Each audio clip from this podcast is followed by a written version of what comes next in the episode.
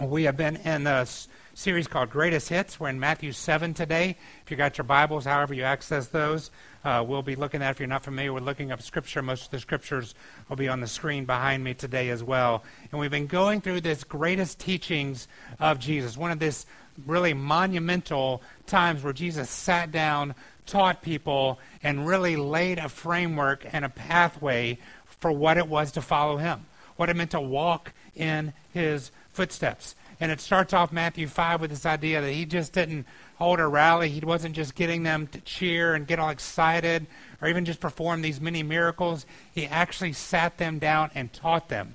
He taught the multitudes. And it was a beautiful picture of how Jesus shows us how his ministry will multiply. It multiplies through teaching, through teachings like this from a someone standing in front of a crowd, from teachings in small groups where we learn and continue to dive into Scripture, from teachings like Jared and Elliot that come together one on one in group situations and places all around this city. Teaching is what often multiplies the, the, the impact of the gospel.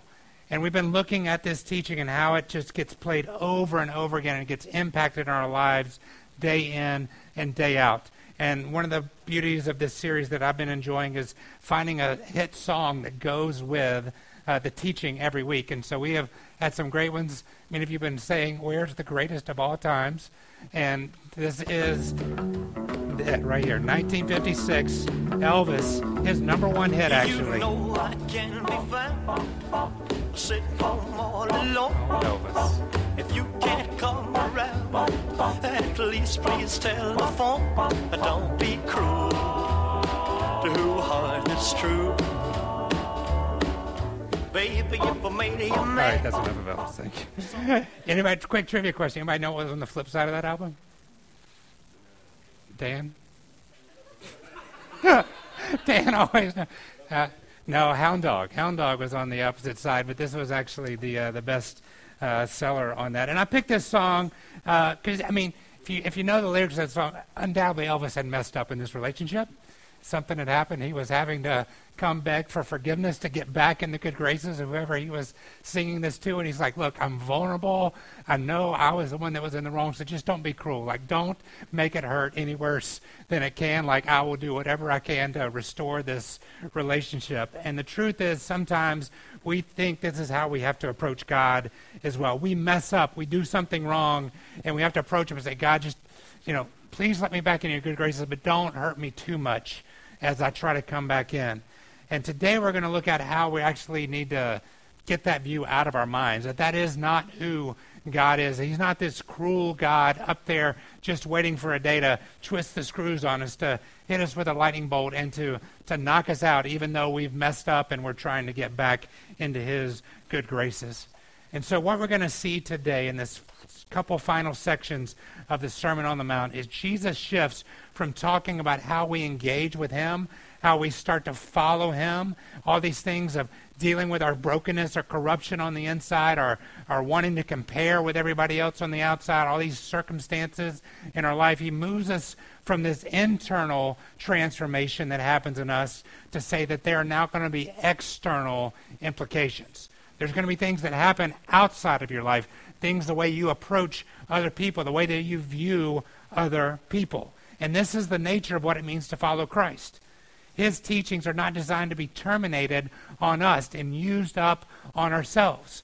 They transform who we are so that then we can in turn go transform the environment around us. It boils down to this we are made better to then show a better way to other people. We are healed to then bring healing to those around us. We experience peace in our souls so that then we can go be peacemakers in every situation we find ourselves in. Following Jesus has never been and will never be about following him into some isolated place so that I can just hide and soak up all his goodness for myself. Following Jesus is about taking his grace, his peace, his mercy, and his forgiveness into places that have not experienced it yet, into relationships where it is not evident yet. And sometimes that takes us to dark and difficult places. But the truth is, we have an incredible opportunity to bring hope, joy, and freedom to people that are in desperate need of such things. But yet, if you ask people, is that what Christianity is doing? Is that what Christianity is about? Is that how you would describe Christians? They would probably say no. Why is that? Because the truth is, very often we aren't reflecting to people and to our culture the things that Christ first poured into us. We are not being an accurate reflection of Christ. And when we don't reflect Christ properly, here's what we do. We end up distorting the gospel, twisting the gospel. We turn it into something that it was never supposed to be. We start to use the gospel as a weapon of domination instead of an instrument of peace. We use the name of Jesus to start wars, to enslave people, to gain and maintain power, to often marginalize segments of our society, and to elevate our desires and create a world of exclusion instead of one of inclusion. And that's not Jesus. That's not the gospel. That's not what he was teaching, and that's not what he called us to. And this is what this teaching in the part of the Sermon on the Mount really pushes back on. It doesn't just for us today, but he was doing it in that day as well. He was taking a look at the religious practices and exposing religious practices that elevated man and distorted God, that used the name of God to rationalize and justify behaviors that were anything but godly and holy. And so we're going to see three things today, three misconceptions and misrepresentations that we can fall trap to that distort the gospel when we try to show it to other people. And in doing so, we, st- we don't just distort the gospel, but it brings about destruction and pain where we should be bringing hope and healing. The first misrepresentation we're going to look at today is in Matthew 7, and it's this misrepresentation of judgment. Judgment. Now, I can imagine at this point in the teaching, people have been sitting there hearing Jesus teach, laying out all of these ideas of what it meant to follow him, to set aside anxiety, to let that, you know, setting aside anxiety become an outcome in your life, to, to deal with, you know, the inner stuff and let it let it be exposed to his healing nature. And I can imagine there may have been some people sitting there getting a little confident and prideful and going, you know what? I can do this. I'm going to do this. But I know some people who aren't here today who need to do this as well. And we start having this idea of this isn't just something I need to worry about, but we start to drift and look at others. And Jesus, kind of sensing that, immediately hits on it and he says, Matthew 7, verse 1, he says this Judge not, that you be not judged. For with the judgment you pronounce, you will be judged. And with the measure you use, it, will be measured back to you. Why do you see the speck that is in your brother's eyes, but do not notice the log that is in your own eye? Or how can you say to your brother, Let me take the speck out of your eye when there's a log in your own eye? You hypocrite. First take the log out of your own eye, and then you will clearly you can see clearly to take the speck out of your brother's eye. Do not give dogs what is holy, and do not throw your pearls before pigs, lest they trample them underfoot and turn to attack you. I mean, it is like he read the heart of those people and immediately said, Look, I know what you're thinking. Like, I'm going to get better at this, but I've got this list of people that they need to hear this as well. They've got to change what's going on. He said, Nope, let's not judge. And here's the first misconception that we have to make sure is not true in our life. Here's a misconception that God's primary nature is judgment instead of grace. Judgment instead of grace. Why is it that we, we see something wrong in our lives? First, our first reaction is not to deal with our own shortcomings, but instead to look for brokenness in everyone else. As soon as we understand a brokenness in ours, instead of dealing it, we start looking for somebody who's more broken than me, somebody who's worse than I am, so that I can at least comparatively make myself feel better. And we start to judge them on their brokenness instead of dealing with our own. And I think we do this because we have a misunderstanding of the primary nature of God. In our mind, God's number one job is to judge us, to look at us, to see where we're deficient, to see where we're lacking and broken. He sees the worst of us, judges those areas that instead of seeing the best of us. Even when we do good, he gives us a pat on the back and then he points out the other areas that we were short in. We have this idea that God is out to get us. He's never pleased with us, and we're always trying to please him and coming up short. I want you to hear clearly this morning this is not who God is, but this is often how we don't only believe about him, but how we portray him to others. We can be guilty of this as parents, as spouses, as friends, co-workers, and even within our own faith family. We look at other people and we become experts in identifying their shortcomings in their life.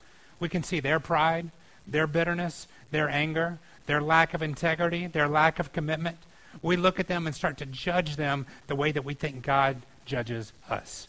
And here's what we start to do we start to withhold grace and then expect perfection. I don't know if I, I know I've been guilty of this as a parent. I've been guilty of this in my relationship with my wife. I've been guilty of it in friendships where I am expecting more of people than I'm even living up to my own self. Because I view if I if God is judging me, it's my job to judge other people. And when we think that is his number one priority, we start to see good moments in people's lives as aberration instead of the normal deficient nature that they have. And we become consumed with the speck in their eye than actually dealing with what is in our eye, what is in our life. And I want to show you instead what it should be an accurate portrayal. And it's this that when we see brokenness in somebody else's life, it should be a reminder of the remedy of grace instead of the need of judgment. Now, that's a huge shift for some of us. Because when we see brokenness in other people's lives, it's just like he said in the scripture. We see uh, a speck in somebody else's eye, we forget about the log in our own eyes. And reminding the log in our eyes reminds us of this. It reminds us how desperate we were for grace, how much we needed grace to remedy our situation. And when we see brokenness in somebody's life, our first thought should not be the thought to judge them. That is not God's first thought when He sees you and your brokenness. When He sees you and your brokenness, His first thought is grace and how He can come in and redeem and restore. But we often judge others because we have forgotten our desperate position. We have feasted on grace and then forgotten how much it, we were in need of it to begin with. Why do we do this? I think there's a couple reasons. One, we like having the moral authority. We like acting like we have authority. We, we're the ones who have it all together. I know. And also, we like dealing with other people's sin rather than our own. It's much easier to talk about somebody else's shortcomings than it is my shortcomings. I mean, I, will joke about mine, but I mean, I'll talk about yours. I mean, it's like we, we get so caught up in focusing on that. We love to deal with other people's, and it hides our attention, takes our attention away from us. And then for some reason, we like to determine, we think we have the right to determine who is worthy of grace. Who gets worthy of God's forgiveness? Who gets worthy of access to God's grace? When we do this, we treat grace like a commodity, like something that can be bought and sold, something that somebody must pay for and establish. And verse 2 tells us there when we do that, we actually are turning grace back into judgment upon ourselves, condemnation upon ourselves, because we're really telling God we don't understand the grace that you poured out on us. And God never wants us to experience that. The crazy part of this passage right here, he throws in verse 6, which is kind of weird. If you throw verse 6 back up there, he says, so he says, don't judge. And then he throws this, don't give to dogs what is holy, and don't throw to your pearls before pigs, lest they trample them underfoot and turn to attack you. I've heard this taught a lot of different ways, and oftentimes it's just kind of pulled out of context, and it's often said, like, you know, people aren't open to the gospel, just walk away. Don't even talk to them. And I don't think that's at all what this is saying in this context. In the context, I think what Jesus is telling us is don't waste the grace that has been poured into your life. Dogs and pigs at that time were some of the worst animals around. This was before the days of household pets and bacon, right? I mean, it made these these animals very valuable to us. But like, they didn't have domesticated dogs. They were like feral dogs, walk, going around everywhere, feeding on scraps, whatever they could get a hold of. Pigs were considered the most unclean animal. They got the waste, they got the leftovers. And what Jesus is saying very clearly is here don't treat grace like table scraps. Don't just throw them out to the dogs. What, what you have left over, don't just throw it out meaningless and worthless. And don't put it in front of the most unclean thing that there is, your most valuable possession, the thing that has made the most impact in your life. Treat it not like table scraps, not like leftovers that you leave in the fridge and forget are there and then you have to throw it out the next week. Instead, treat it like this beautiful masterpiece, this beautiful banquet that you got that you get to invite people to. Don't treat God's grace like table scraps. Instead, don't perpetuate this faulty idea that God is primarily about judging us and instead start showing God's overwhelming grace to ourselves and to others. There's a second misrepresentation that he hits here, and it's this idea of the hostility of God, that God is hostile toward us. Jesus quickly moves to this when he's saying, you know, it's prevalent to, to think about, God judging us. And if He judges us, guess what? He's going to find us lacking and wanting. And because of that, He's going to be hostile toward us. He's going to be angry at us. And to get back in His good graces, it's going to cost us something. There is something you have to do to get back into God's graces. And He answers this question right away. Verse 7, He starts to say this Ask, and it will be given to you. Seek, and you will find. Knock, and the door will be opened to you. For anyone who asks receives, and anyone who seeks finds, and to the one who knocks it will be opened. Or which of you, if you have a son ask, who asks him for bread, will give him a stone? Or if he asks for a fish, will give him a serpent? If you then, who are evil, know how to give good gifts to your children, how much more will your Father who is in heaven give good things to those who ask him? So here's our second misconception is that we think God's primary nature is hostility instead of generosity. Instead of generosity. I know that I often view God as somebody I have to appease, somebody I have to make things right with, somebody I have to make something up to. Especially if I view him as judge first, then I'm kind of constantly feel like he is hostile toward me and any time I sin. That I'm going to have to get back in his good graces. It's going to cost me, and it's probably going to cost me a lot. But this isn't what Jesus says here. Instead, he's laid out a beautiful picture of who God is and how we approach him. Do you see what he says here? Look, if you need something, ask. If you're seeking after something, you'll find it.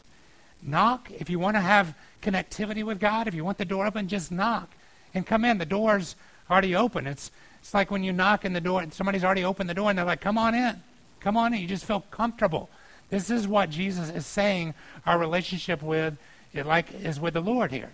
When you need something, the door's open. Ask, come in. All that God has is available to you. There are no hurdles that we have to jump over to get to God and the good things that He wants for us. God has not set up some elaborate spiritual obstacle course that we have to navigate in, in the hopes that one day we will experience His generosity and win the prize at the end of the maze. When I, right out of college, I worked at, I don't, some of you know this, I have a degree in TV film production. I worked at Nickelodeon right out of college. And one of the shows I got to work on was Legends of the Hidden Temple. Is anybody old enough to remember that show, Olmec? Like the thing, they were like the temple guards. Well, when we weren't filming, we would go and run the maze. And there, we kind of thought they where all the we knew where all the traps were and stuff like that. But we would always, you know, half of the crew would like be running the maze, half the crews would be operating the traps, and it was crazy as you were running. I mean, it was this crazy obstacle course, and you'd be so close to the prize, and then the floor would drop out from under you, or something would come and knock you over and completely knock you out of the maze. Like rarely, if people wanted to not let you get there, could you get there? I mean, it was a way that we just had fun with each other. And I think we view God and chasing after the generosity of God like this. Like I can get so close, but then if I mess up once, I'm knocked out. I'm hit. The floor's going to drop out from under me. I will never get to the true generous nature of God because He's really, in the grand scheme of things, I can never please Him because of my sin, and He'll always be hostile toward me. And we make the same mistake in our own lives and how we communicate God to other people. When instead of breaking down barriers that God has already broke down every barrier that has separated us from, we start to erect new barriers. We start to create obstacles using guilt, isolation, indoctrination, behavior modification to create ways to try to get people to the idea that we have to make ourselves pleasing to God for Him to love us and accept us. And we really love to do this when we feel like we finally made it to the other side when we would run that maze, like if you could ever make it to the other side and make it, you became like the captain of the other team, trying to keep people from getting there. And sometimes we do that in our Christian life. We're like, man, I have finally figured out God, but I'm going to make you run the same path I did. I'm going to make sure it's just as painful for you. And we m- remove the generous nature of God. But what I want you to see here is this accurate portrayal is this. When we see an openness to the gospel in somebody else's lives, it should be a reminder of the generous and inviting nature of God, not of hostility and animosity. When we see somebody who has been far away from God for a long time start to have an openness toward the gospel, we should be as, we should be escorting them to the front of the line instead of creating obstacles and traps for them to try to get over to get to God. This is the beautiful picture that Jesus lays out here when he says, if you have a son and he asks for bread, would you give him stone? Or if he asks for a fish, would you give him a serpent? People in that day would have immediately known what he was talking about. It says uh, people, tricksters or frauds, would come to market, and in their bread basket that they brought to sell, they would take these stones that look like bread loaves and hide them in with the other bread. And so when they would put them on the scales, they were basically cheating and, and frauding people and getting more money. They would do the same thing with, there were these sea serpents. Uh, when they would go fishing, they were completely unedible, unedible, but they looked very much like some of the same fish that they would catch out of the Sea of Galilee, and so they would mix them in with the good fish, even though they were unedible and they were cheating people. And what Jesus is saying here very clearly is this God isn't out to trick us or to cheat you. He isn't gaming the system or rigging it to work against us. Instead, he has broken down every barrier. He has exposed every lie and made the path so clean and clear that all we have to do is ask, seek, and knock. And the generous nature of God and the goodness of all his riches is opened to us. Stop creating barriers to God. Stop treating, stop cheating and tricking people out of God's generous nature by using guilt and manipulation. God is not hostile toward us. He isn't at odds with his creation. Instead, he has made a way for everyone to experience salvation and hope through the payment of Christ. God does not want evil for you. He isn't coming to give you a stone or a serpent. He has the real thing for you. Just ask, seek, and knock. The third and final misconception we'll hit this morning is in Matthew 7, 12 through 14. It's this idea of God as a vengeful God, that he is full of vengeance. He's not just judging it, he's not just hostile, but now he's actually working against us. He is planning demise for us, and he wants evil in our life. He's vengeful. He's paying us back. And Jesus knocks us out very quickly in verse 12. He says this So whatever you wish that others would do to you, do also to them, for this is the law and prophets. We've known this as the golden rule, many of us have grown up. And then verse 13 says, Enter by the narrow gate, for the gate is wide and the way is easy that leads to destruction. For those who enter by it are many. For the gate is narrow and the way is hard that leads to life, and those who find it are true, are, are few. The misrepresentation I want to see here is this that we often misrepresent that God's primary nature is vengeance instead of forgiveness. Verse 12, this golden rule, it says it sums up the law and the prophets which basically what Jesus is telling the people of Israel in that moment, what the law and the prophets were to the people, were the revealed character and nature of God. He says, if you want to understand the true nature of God, listen to this.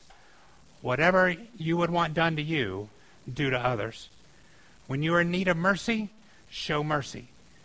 When you are in need of forgiveness, what do you want to be treated? With forgiveness. When you're in need of help, what do you need most? Help. When you are in need of hope, what would you like to have? You want somebody to bring hope to you. Jesus is telling you this at our most very vulnerable moments. God is willing to forgive and restore us instead of bringing more harm and hurt. He doesn't see us broken and hurt in a very vulnerable position and just kick us while we're down and rub it in. Instead, he brings help. What you want most at that point, he is there to give you. Hear this clearly God is not out to get you, He is out to save you, to rescue you, to deliver you. But we can often get confused, and instead of treating other people the way we want to be treated, we treat other people the way we were treated. Instead of what we would want, we start just repaying evil with evil. So when I was oppressed, guess what? When I have ability to oppress others, I, I oppress them plus more. When I experienced evil, I repay with evil plus more. When I was when I experienced hostility, I respond with hostility plus. The opposite of the golden rule is not doing nothing. It's doing not what you wish somebody would have done, but what they did to you. You repay evil with evil. That's the wide gate. He said anybody can do that. But that pathway leads to one place. It leads to destruction. When we repay evil with evil, we just have this cycle going over and over and over in our lives, and it leads to one place destruction. You've seen it in your life, you've seen it in relationships. Repaying evil with evil, hurt for hurt, never brings healing, never stops the cycle. But it's the narrow gate, the narrow gate that few find and is difficult to stop paying evil with evil and instead paying repay evil with good. evil with kindness, evil with what you would need it in that situation. And this is the, the accurate portrayal. When we experience wickedness from others' lives, it should be a reminder of the forgiving and healing nature of God instead of revenge and repayment. You and I have a choice to make. We can walk the wide gate and perpetuate pain and destruction, or we can walk the narrow gate and become destroyers of destruction. We can end the cycle, eliminate pain. We can become purveyors of peace. One way, destruction, the other way, life. My question for you today as we close is this Which God are you representing? Which one? This God that we create in our own image, or the one that God has shown us and we are being made into his image? This teaching should be a stop sign for us for a moment, those of us who are followers of Christ. A moment to stop and consider where we have been and where we are going. But before we proceed, ask yourself, what image of God am I portraying to the world? When I say I'm a Christian, I'm a follower of Christ, I believe in the God of the Bible who creates us and sustains us. When I put on that to our culture and to our world, then what am I portraying? Am I portraying the God made in my image of a judgmental, hostile, and vengeful God? Am actually taking on me made in God's image to this world of being gracious, generous, and forgiving? How we answer this carries deep, deep implications for the gospel in my life and the world. If I'm making God in my image, then I've never truly experienced the transformational power of the gospel. Instead, I've been trying to transform it to fit my life and my perspective and how I think the world should interact with it. If I'm making God in my image, then I'm simply using religion to be cruel to those around me by enslaving them to expectation, practices, and standards that God never intended. But if God is making me into his image, then the gospel is freedom and power in my life. And it's freedom that I have to share with other people. I can walk in confidence knowing that as I actively reflect God to those around me, life will be created, hope will be experienced, and salvation will be shared. Which God are you representing? The one who created you or the one that you created? The one we created is empty and leads to death. But the one who created us is bigger than we can ever imagine. He has more for us than we can ever handle. And he has love and his grace is for everyone, no matter where we sit in this room today. Will you bow your head and close your eyes with me? So we have a chance to close just with a song that helps us remember that God is not created in our image, but we are created in his we take just a few moments as we listen to this song or as you sing this song or we just have a, a time of where you thought, think and process some of what we talked about, just to answer that simple question. Which God have I been portraying to people?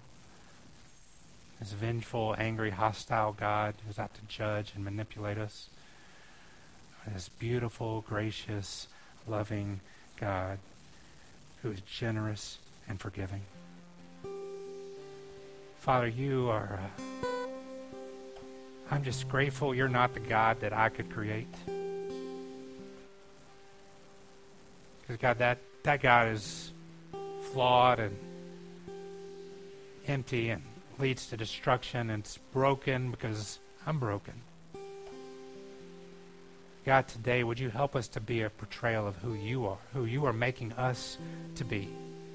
Let us stop today trying to create you in our image and allow you to have the freedom to fully create yourself in our lives, to reflect you to this entire world, to reflect, reflect your forgiveness, your grace, and your generosity. God, help us to understand just how big you are in our lives how much we have to share with other people.